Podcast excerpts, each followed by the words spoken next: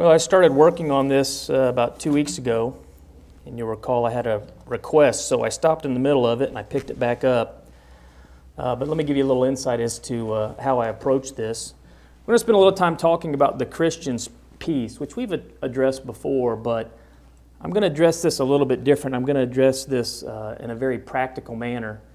Uh, in my secular workplace, I normally go in before third shift leaves and I go from press to press looking for problems. But as I do that, I always, I always ask people how their day is going.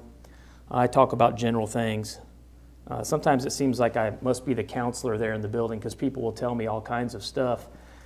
And I've learned as I go from machine to machine and talk to people that a lot of people simply are just not content. Uh, and so I began to think about a, a, lot of the reasons why. Now, I would say so far that if you look at society around us right now, you would come to the realization that many people are agitated or they're not content with a number of the things going on around us. And I have to say that there are some things in life that I'm not very content with. I, I understand that. And at the same time, I also understand that the Bible in many areas cannot fix some of those issues that are caused by the world around us. Yet, with that being done, the, with that being said, the Bible does teach a number of things, practical things, that would allow us to avoid a number of the problems that people struggle with. And so, as I began to think about a number of these things, I began to think about things that uh, I've seen Christians struggle with, that I see people in the world struggle with, some of those things, even things that I have struggled with. And I think it's important for each of us to have an understanding of how can we, how can we avoid many of these pitfalls. And so I'm going to go back and we're going to look at some scripture that can bear some light on just some very practical ways to have this type of peace that people are looking for.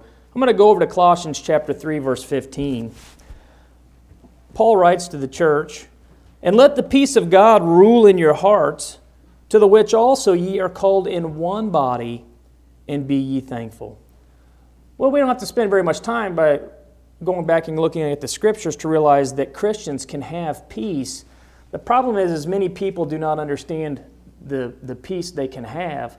I would say that in talking to people, a lot of people are looking for some type of a very mystical uh, peace that is placed in them either through the Holy Spirit or through Christ or through uh, God Himself. And Paul talks about this peace ruling our hearts or our mind. Now, Again, many want what they want something mysteriously given to them or, or something spiritually given to them when oftentimes the areas that they're struggling are well within their control. And that's where we're going to really kind of focus on today as we look at practical ways to avoid many of the pitfalls and problems that are around us. So let's look at just a few of these. The very first one would be, and this may seem logical, to obey the law. And that probably seems obvious, although when we go back and break the law, it causes a lot of undue stress. Now, I'm going to break this down into two different areas. I'm going to break this down into man's laws, and then I want to break this down into God's laws. And I do have to make a distinction as I do this. But this specifically was on my mind a week and a half ago because of things that took place within my workplace. Let's talk about the law man. Romans 13, 3. I want you to notice what Paul writes to the church. He says, For rulers, now if you want to know who he's talking about, and we get it from the context here in Romans chapter 13, he is talking about worldly powers or those who are acting on behalf of the government. Okay? For rulers are not a terror to good works, but to the evil. Wilt thou then not be afraid of the power? Do that which is good and thou shalt have praise of the same. Let me point something out. How many of you guys have noticed that there is a serious push right now to hate our law enforcement? Those are the people who actually act on behalf of the government to keep law and order. And this group of people have been stereotyped as racists, they've been stereotyped as prejudiced, as bigoted, and the list would go on and on and on. And these people literally are rulers who are placed in those positions on behalf of the government to simply try and keep order. Let me ask you a question. How many of you guys like to be stereotyped? Would you agree that there are probably bad people that work in financial institutions? People, bad people that call themselves ministers, bad people that that work in every different type of job that is out there, and, and possibly there are even those who are bad police officers. But my honest opinion is probably the majority of them became police officers because they wanted to do good, and yet people are seriously pushing against them.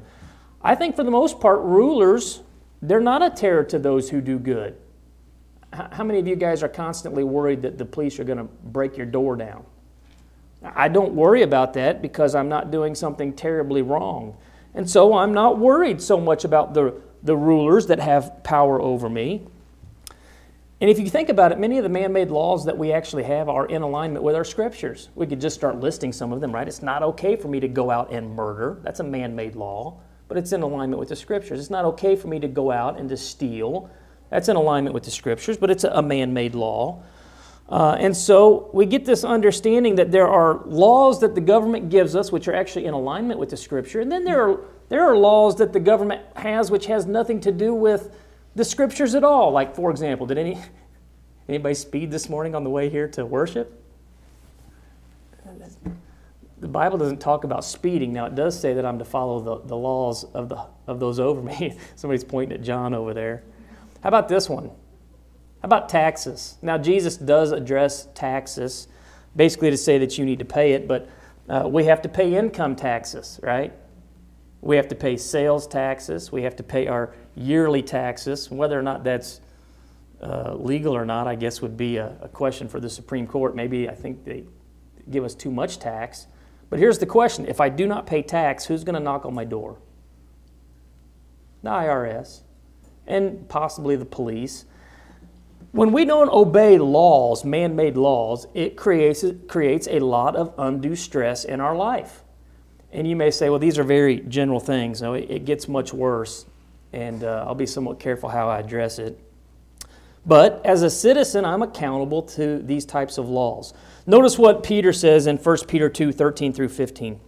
Submit yourselves to every ordinance of man. That includes, for example, right, paying taxes and the speed limit and all the different laws that they have. For the Lord's sake, whether it be the king as supreme, or unto governors, we're talking about local rulers, as unto them that are sent by him for the punishment of evildoers. That would even describe really our police officers there, doesn't it? And for the praise of them that do well. For so is the will of God that with well doing ye may put to silence the ignorance of foolish men. The general rule of law for society around us is for the punishment of the evildoer, right? It's for those that murder people and those that, that steal, and, and the list goes on and on with all these heinous different crimes. And as long as I'm not doing these things, which many of them are already condemned in the scriptures, I'm probably not going to have an issue, right? I can have I can have peace. I can have a, a drama free life. Now, one of the reasons this was on my mind, and I doubt, I doubt they watched this, but it is needed for a teaching opportunity. A week and a half ago, one of our employees, where I work, and everyone knew that this employee was involved in illegal activity, was out a place they ought not to be, about 3 a.m. in the morning, doing things they ought not to do, and you probably read about it in the paper where someone got shot in Kalamazoo and killed. How many of you guys saw that, what, a week and a half ago? When we involve ourselves in illegal activity, we oftentimes surround ourselves with other people who are involved in illegal activity. And if you have no morality guiding you and you'll be involved in illegal activity, oftentimes very bad things happen. And here's, here's the sad part about the whole thing. Was the person involved in illegal activity and, and did people know about it? Many of them? Yes. A mother lost her son. There's a child now without a father. And so as we begin to talk about these, yeah, there's very simple things that many people don't think is a big deal, taxes and speed limit.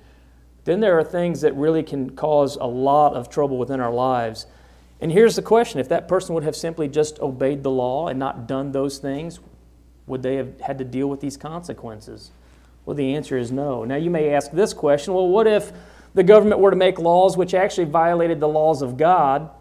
Well, in that case, I'm bound first to the law of God because it is much more important for me to have spiritual peace than it is for me to have peace per se in my worldly environment and with the local government.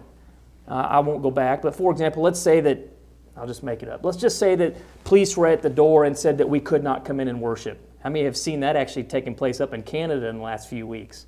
Where they, I actually watched a video where they came in and barred the door shut. Um, the people sang, and when the police came in and told them they had to leave, guess what they did?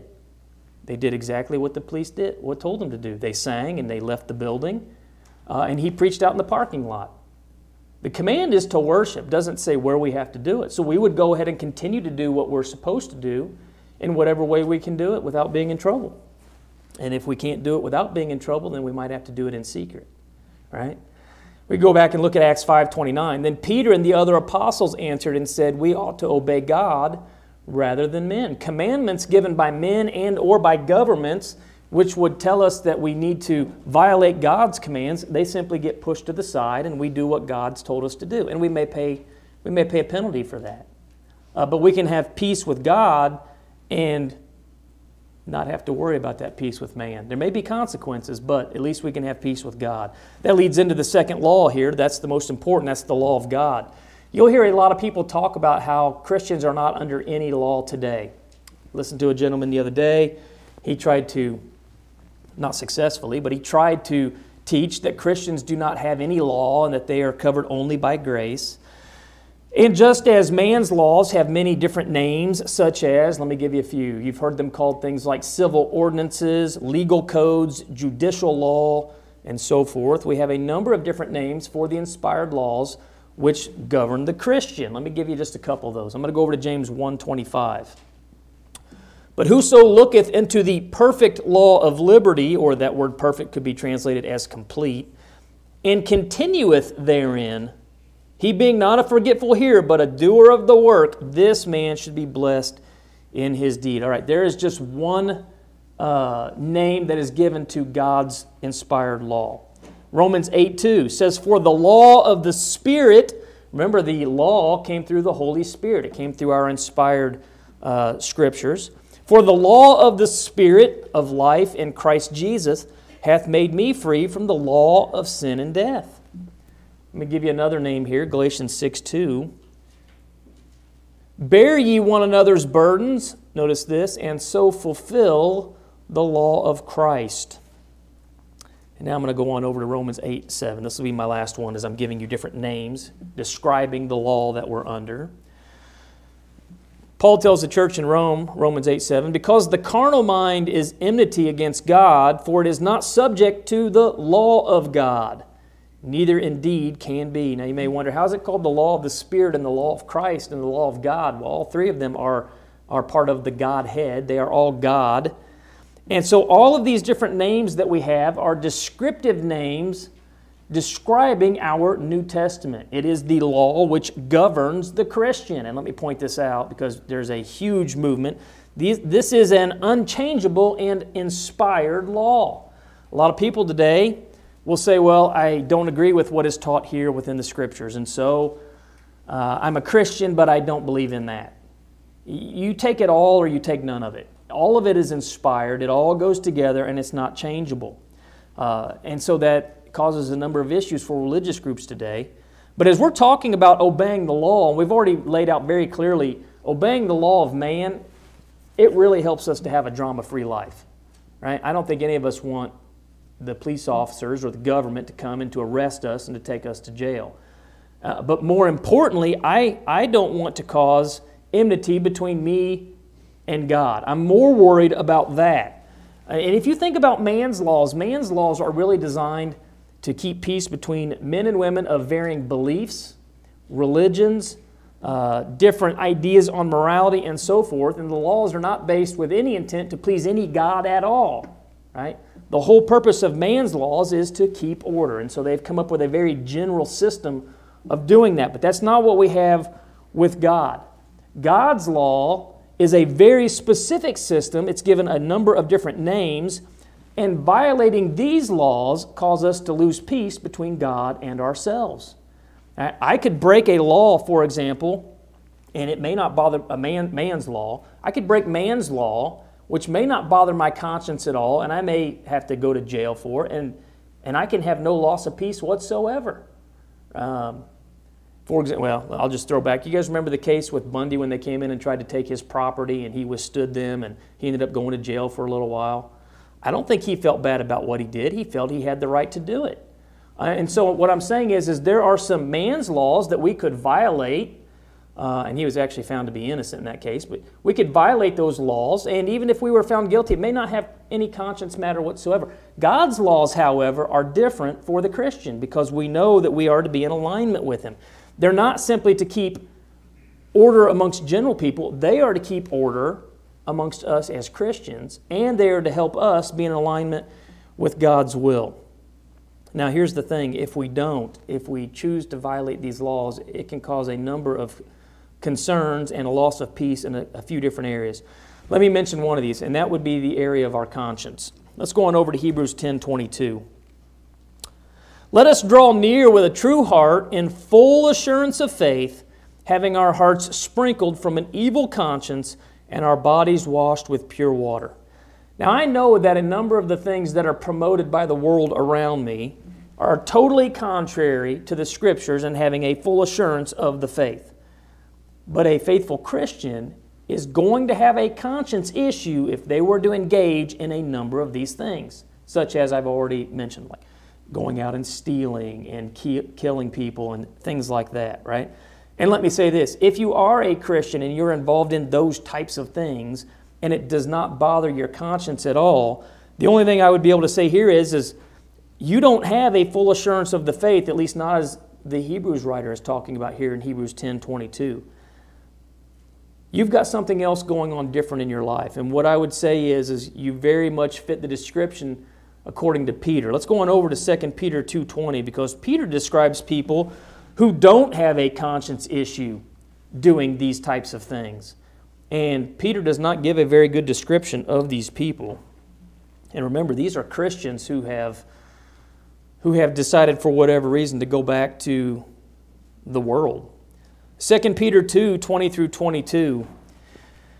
For if after they have escaped the pollutions of the world through the knowledge of the Lord and Savior Jesus Christ, these are Christians they are again entangled therein and overcome. The latter end is worse with them than the beginning, for it had been better for them not to have known the way of righteousness than after they have known it to turn from the holy commandment delivered unto them. But it has happened unto them according to the true proverb the dog is turned to his own vomit again, and the sow that was washed to her wallowing in the mire. I don't know how many of you have seen that, but the dog eating his vomit, we've most of us have seen it. It's, it's a pretty dis, distasteful picture. Uh, you could take a sow and wash them, make them clean, and then they go and they get filthy again. And that's what he's describing about here for Christians. They've decided not to follow God's law. And having a pure conscience with God allows us to not have to worry about really what the world might say about us. Uh, as you go back and you think about spend just a few minutes, guys, in your mind or a few seconds thinking about how people in general oftentimes describe Christians.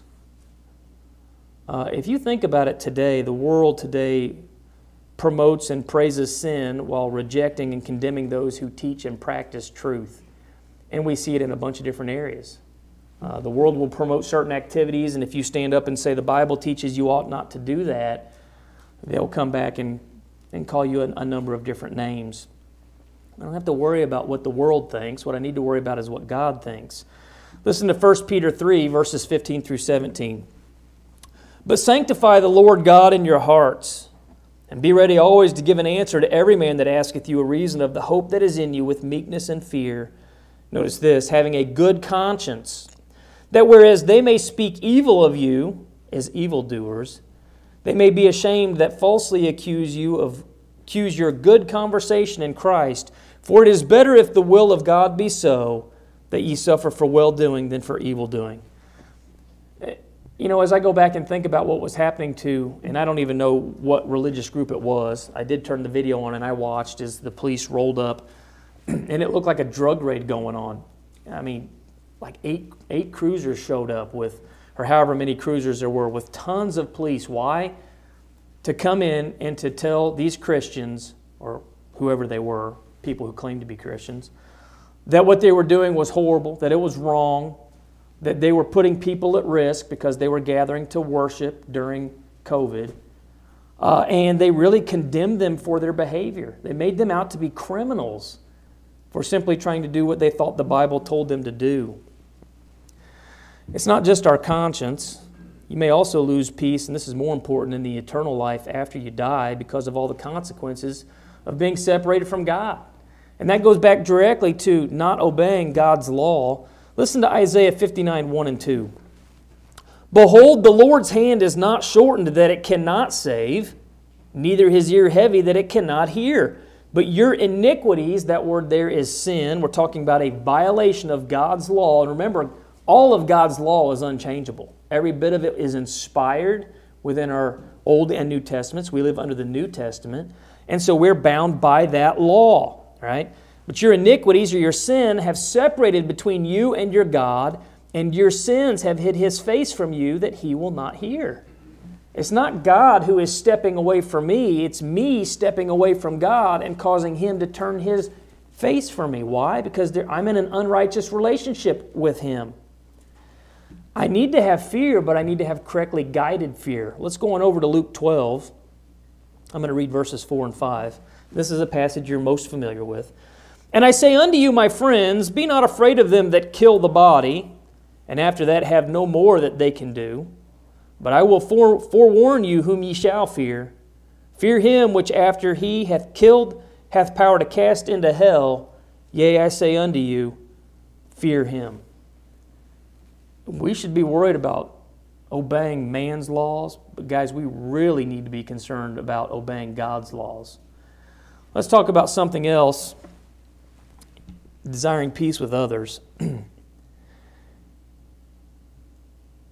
you guys probably know that there are people out there that seem like they always want to engage in some type of conflict with other people.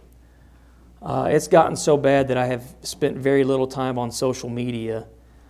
And when all that takes place, and it may not be on social media that they're doing it, they may be doing it in their own life, uh, you cause an awful lot of stress. I don't think I mentioned this one, but I don't feel bad saying it. We had a couple of, uh, couple of we had a couple of ladies at work physically physically fighting over a gentleman who was showing attention to one and not showing attention to the other. Now he normally shows attention to all of them, but in this case he was only showing attention to one, and so they began to they began to phys- there was a physical altercation. And you may say, well, that's not uncommon. Well, here's the undue stress. People were placed in the middle of it, and now they have to choose all right, who do I support on this? Because if I support one and not the other, I lose a friendship. Now it carries over, guys, into when they schedule the machines, they literally have to schedule these employees away from each other.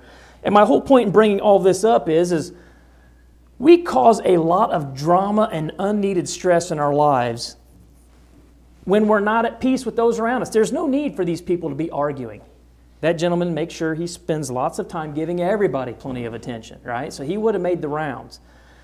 Listen to 1 Peter 3:11.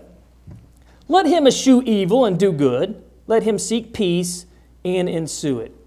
Guys, the world and, and the people around us, they desire and they incite division. And if you don't believe that, just turn on the news.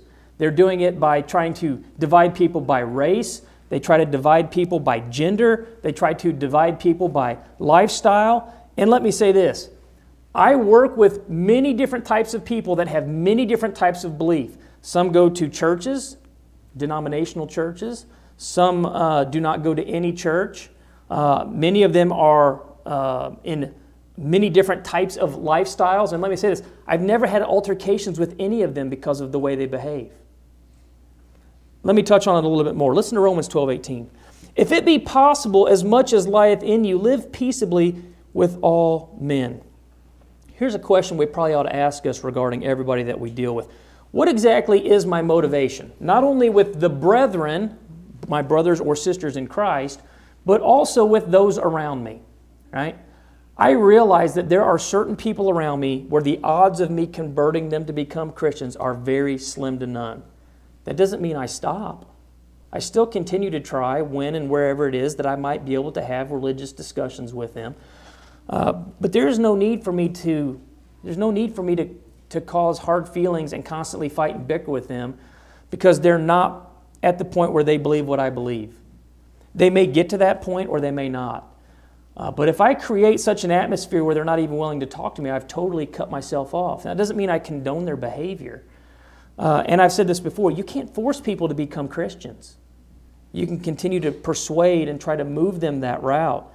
Uh, but I can't always be at peace with people around me. Why? I live around worldly sinners.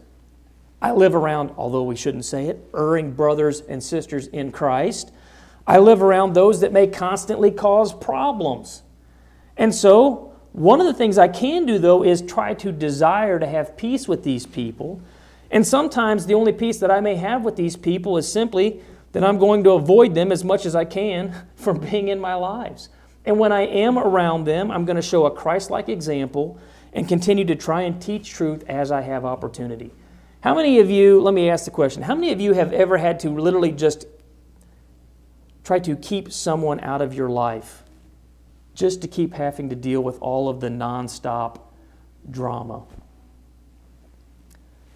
You hate that it gets to that point, but sometimes that, that happens. What we need to do is surround ourselves, if possible, with drama free people, uh, and specifically those of the household of God when possible. But as I've said before, we're in the world, but not of the world. You're not going to be able to remove yourself from a number of these types of people, and it's good that you don't. You know why they have all the troubles they have? Many of them? Because they're not faithful Christians. And they need a faithful Christian in their life to help them out. This next point actually goes back to my very first point as I was thinking about why someone had an issue, a bad thing happen to them. Let's talk about staying busy a little bit. And I did touch on this actually not long ago. There's an awful lot of stress that builds up for people because of laziness in life. And I thought about this as I started working on this because where I work, I constantly hear people complaining about financial stress. How many guys have ever had to deal with that? Right? You're worried about paying bills and so forth. And yet, as I listen to some people complaining about these types of things, one of the things I've noticed is, is the reason they have the problems they have is because of constant laziness or tardiness. Uh, we have an employee, I don't feel bad saying it, they come to work one day a week if they come. And people like that, it's interesting that they'll complain nonstop about financial issues in their life. And they wonder, why isn't God helping me out? Well, God isn't going to do for you what you can do for yourself. What they need to do is quit being lazy and they need to actually be dedicated to what it is that they're doing. Listen to Romans 12 11. Not slothful in business, fervent in spirit, serving the Lord. Now, we're talking about how Christians should be, uh, but how many of you guys, well, don't say their names out loud. I don't want to hear somebody scream out Joe or something like that. How many of you guys know a I didn't I wasn't Joe's raising his hand. How many of you guys know how many of you guys know a Christian who's who's lazy? How many of you guys know a Christian like that? Uh, and I Joe's not lazy, let me just say that. But some of us know people who are like that. And then they'll complain about all the struggles they have in life They'll struggle about their financial issues. They may even come to the church and say, Listen, I'm struggling financially. Can you help me uh, take care of my bills? I've had that happen before. Uh, and let me say this in the times that it has happened, we've asked oftentimes to sit down with them and do, to do a budget. And what you'll find out is, is they actually oftentimes are creating all the problems themselves. I hear about this all the time at work. People aren't staying busy, and then they complain about the, the struggles they have in life. Listen to 1 Thessalonians 4:11. And that ye study to be quiet and do your own business and to work with your own hands as we commanded you. Now, I wish I could go back and spend a little time on the context of 1 Thessalonians. But you've got You've got Christians, and you've got throughout history, if you go back and look, you'll find a number of times where you've had religious groups who literally thought Jesus was imminently coming back. And guess what they did? This happened not long ago. One guy racked up his credit cards because remember the billboards you see, Jesus is coming back, and they give a date? The guy believed it.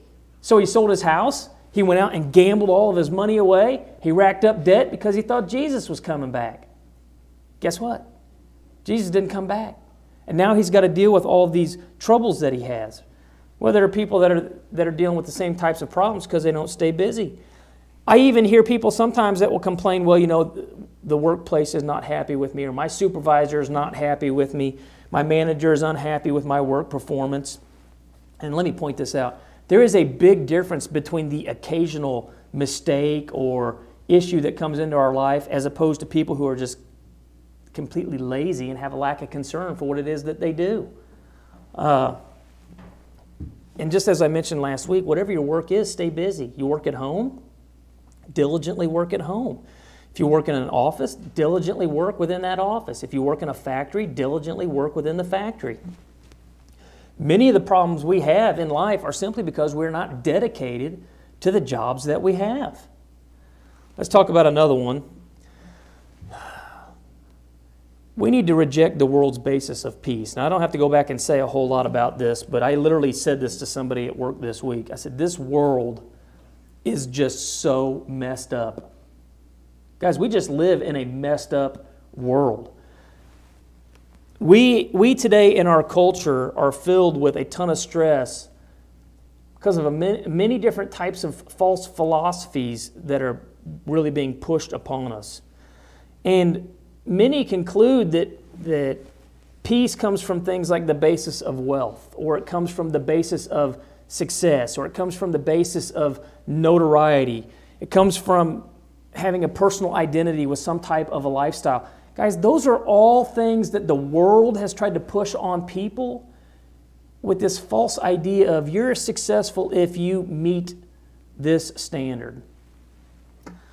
Well, here's the problem the world standard is not God's standard. Listen to Colossians 2 8. Beware lest any man spoil you through philosophy and vain deceit, after the tradition of men, after the rudiments of the world, and not after Christ. This was an area before I was a Christian that I greatly, I greatly, I fell for this. I based my personal worth, virtually all of my personal worth, on the job that I had, uh, specifically the job title that I had, not even so much the money. And that was what drove me because that was ingrained. What was ingrained to me when I was young was hard work ethic will allow you to advance in life. And so I learned subconsciously from my father that my worth was based on how successful I was at my work. And my wife would tell you that I was a workaholic. I was never home. I would get called in in the middle of the night. I went all the time. My next my only concern was what's my next what's my next promotion? What's my next step up in the world? I had this idea from the world that I could have peace and it was all based on the job that I have. Now, for many other people, it's not their job, it's, it's something else. But what I'm simply trying to tell you is, is the world has filled us with all these different false philosophies of what it is that, that makes us successful and what it is that will allow us to have peace in life. And guys, when I when I go back and I look at very successful people, let me mention a few people. A few people. Um, think about Robin Williams extremely wealthy person, well known, notoriety. Everybody loved him, and yet the guy was struggling with uh, a number of a number of issues and depression. You can go back and think about uh, you know a number of these pe- people who are. Have you ever noticed a lot of famous comedians? Everyone thinks they're so funny, and you find out later that they were struggling with different types of, of depression and things like that in life. It's not money, it's not notoriety in the end, you look at people like even Elvis. Elvis did an interview, and the money and the fame didn't make him happy. And these false philosophies have caused many to be led astray. Let's talk about, in opposition to what the world really promotes as peace, let's talk about trusting in the life that Christ offers. We create a, a lot of stress within our lives by trusting in ourselves or in what the world offers or tells us we should accept, as opposed to Christ. Now, if we have a life lived wholly in Christ, it's void of a number of the types of things that people struggle with without, you know, in, in their personal lives out in the world. Many of our concerns and stresses really are due to sins in our own life. We get caught up in immorality. Uh, we have conscience issues because of it. And all of that takes our peace. And as I began to think about just a number of these, and these are things that I have personally seen at work. And so as I mention these, I'm not talking about Christians here, but these things have happened to Christians. Uh, I don't think they watch us. Have a young lady who, uh, who's not married and she's become pregnant in my workplace. I really like her. Uh, she's a good person. But I wonder if she, and I didn't, I never asked, I wonder if she struggled for a little bit as soon as she found out, trying to determine what do I do. You know that the person who waits for intimacy until they're married, they don't have to ask that question of themselves. How do I support this child? Do I raise this child? Should I keep this child? But when we, when we don't do the things the way God has told us to do it, we oftentimes bring in unneeded stress because we're not trusting in the life that Christ offers. We're trusting in a, in a life that's really promoted and, and seen as acceptable by, by the world around us. Uh, how about those who refrain from using alcohol? They don't have to worry about getting picked up for a DUI or sliding into a family of six on the way home from the tavern, getting charged with a DUI. Those people who don't steal don't have to worry about if their place of business is going to find out that they stole something or if their neighbor found out that they're, they're the ones that pushed the lawnmower out of the garage into their garage and painted it a different color so they'd never know, right? If you don't do those types of things, you don't have to worry about getting in trouble for those kinds of things. If I don't go out and sell drugs at 3 a.m. in the morning, going to places I ought not to be, doing things I ought not to do, very good chance I'm not going to get shot.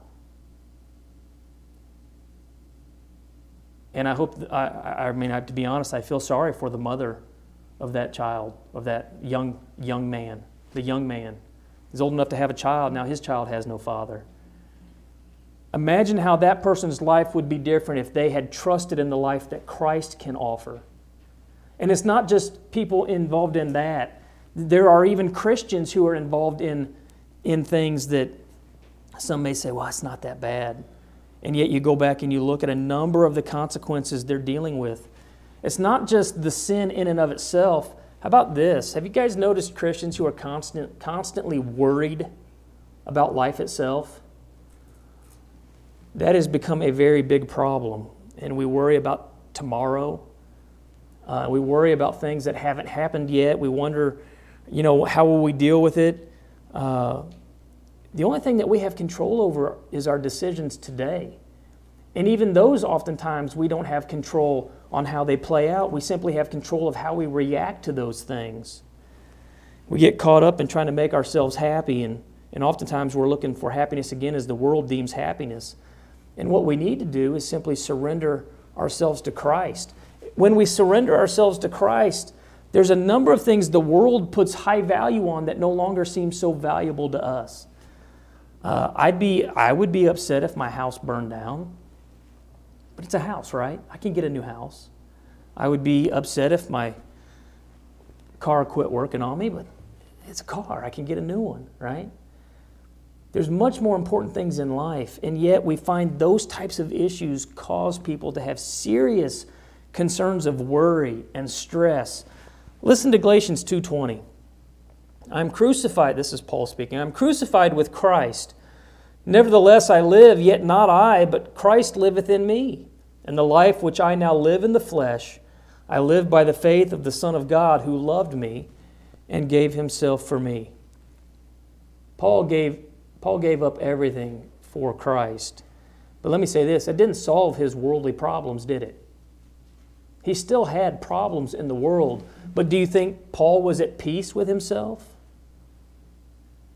I think so because he'd surrendered himself to Christ. Matthew 6:33 Jesus says, "But seek ye first the kingdom of God and his righteousness, and all these things shall be added unto you." I find many of the people I am surrounded by who are not Christians or not living according to the Bible, even if they claim to be Christians, I see a number of these things as I listen to them tell me what it is they're struggling with. And I, I think to myself, you wouldn't you wouldn't be dealing with these problems if you would just surrender yourself to Christ and live according to His Word. One of the things Christians don't do very well, I think, is they don't give things to God in prayer. Why do I make that general assessment? Here's the reason why I don't pray enough myself. How many of you guys would raise your hand right now if you would be willing to admit you don't pray enough? I'm glad I see hands going up. I don't either. I don't either. I read an awful lot and I, I watch a lot of videos about religious things. and I go back and I work through my Bible studies through the week. I mean, my schedule is very, I mean, I know what I'm doing what days. I don't think I pray enough. And it's not that I'm it's not that I'm trying to be an unfaithful Christian. It's just that I do I I get so wrapped up in the world around me that I I oftentimes forget I need to go spend some time with God in prayer. We stress out and we think we can control everything in our lives. I can't control everything in my life. And I have to realize there are, there are limitations within my control. However, God doesn't have these types of limitations. Most of you are familiar with Philippians 4 6 through 7. Be careful for nothing, but in everything by prayer and supplication with thanksgiving, let your requests be made known unto God. And the peace of God, which passeth all understanding, shall keep your hearts and minds through Christ Jesus. We need to spend a lot more time in prayer as we're trying to have peace within ourselves and the world that we live in. And let me talk about one more thing, and, and this is something I have seen quite a bit lately. One of the things that we are not doing very good right now, and part of it is because of simply the time that we're living in, we are not doing a very good job at getting involved in other people's lives. We begin to stress ourselves out oftentimes because we stay in our own heads, we isolate ourselves from other people, and we are not getting out and associating with other people. Now, I went and pulled this poll up, and hopefully you, you guys can go back and check this, but here's what the poll said. This is a recent poll. A recent poll shows that three in four Americans say they have completely, that's 28% that were polled, or mostly, that's 47% polled, have isolated themselves from people outside their household. And then it goes on within this poll, and it says this the percentage who are self isolating rapidly increased in 2020, but has shown only modest change since then. Many people, and I ask people at, at work, many people, when they leave work, they go home. And when they go home, they get on social media, they play their PlayStation, uh, and they literally self isolate themselves. They don't talk. They don't talk to people. They don't have friends that they associate with. They've literally just placed themselves in this bubble. And this is oftentimes even happening to Christians, and they feel lonely, and they have stress from that. They feel like no one loves them, and they have stress from that. They don't know who to go to to talk about the struggles that they're having and they have stress from that. They're not surrounded by faithful Christians, possibly, and they don't have someone who can encourage them how to deal with some of these problems or even recommend who they might be able to talk to, and they're struggling with that. And the rates over the last year have skyrocketed for those needing, and I, I, say that because they do, needing counseling services and needing help. And oftentimes, much of this is seen in their self isolation. Listen to Matthew 22 38 through 39. We actually addressed this this week. This is the first and great commandment, and the second is like unto it Thou shalt love thy neighbor as thyself. And we're going to get into the question of who is your neighbor. But loving your neighbor means getting involved in their life. Let me go over to Galatians 5:13. This will be my last passage. For brethren, ye have been called unto liberty, only use not liberty for an occasion to the flesh, but by love serve one another. Well, for me to be able to do that, I got to spend time with my brothers and sisters in Christ. But not only that, I need to spend time with those who are not my brothers and sisters in Christ yet, but need to become my brothers and sisters in Christ. I can't convert people if I'm not around people. Self isolation has caused a number of problems within the church, and one of those is stagnation in church growth. It has led to uh, social and um, other issues within their own personal lives. And so this has become a serious issue. Uh, we have a number of people within churches who have no association with others outside of social media or an online presence. And as Christians, we ought to make it our we ought to make it our goal to get involved in everybody's life, at least to the extent they will allow us in. If you were to ask anyone uh, in my current workplace, uh, what I normally do when I go around, they'll all tell you, I usually come by and I ask all of them the same question How's your day going? That's where it starts. That's how you get involved in someone's life. And sometimes they say fine, and that's all they want to reveal. And sometimes they say things like, yeah, my mom passed away, or I got a family member who's dealing with drug addiction, or, and I've heard all of those. You want to get involved in people's life? Starts with one question How's your day going? And that gives you the opportunity to go in and to possibly spread the gospel, to teach them how to be saved. And that's where I'll end this morning because I don't know who's watching this. I want you to have peace in your life. And for those of us that are Christians, it's very simple. I need to obey the law first. That includes man's laws and God's laws. I need to desire peace with others. I need to stay busy. I need to reject the world's basis of peace. I need to accept and have trust in the life that Christ offers me. I need to spend a lot more time giving things to God in prayer. And I need to get involved in other people's lives. And part of that is, is to teach them how to become Christians. It's not complicated.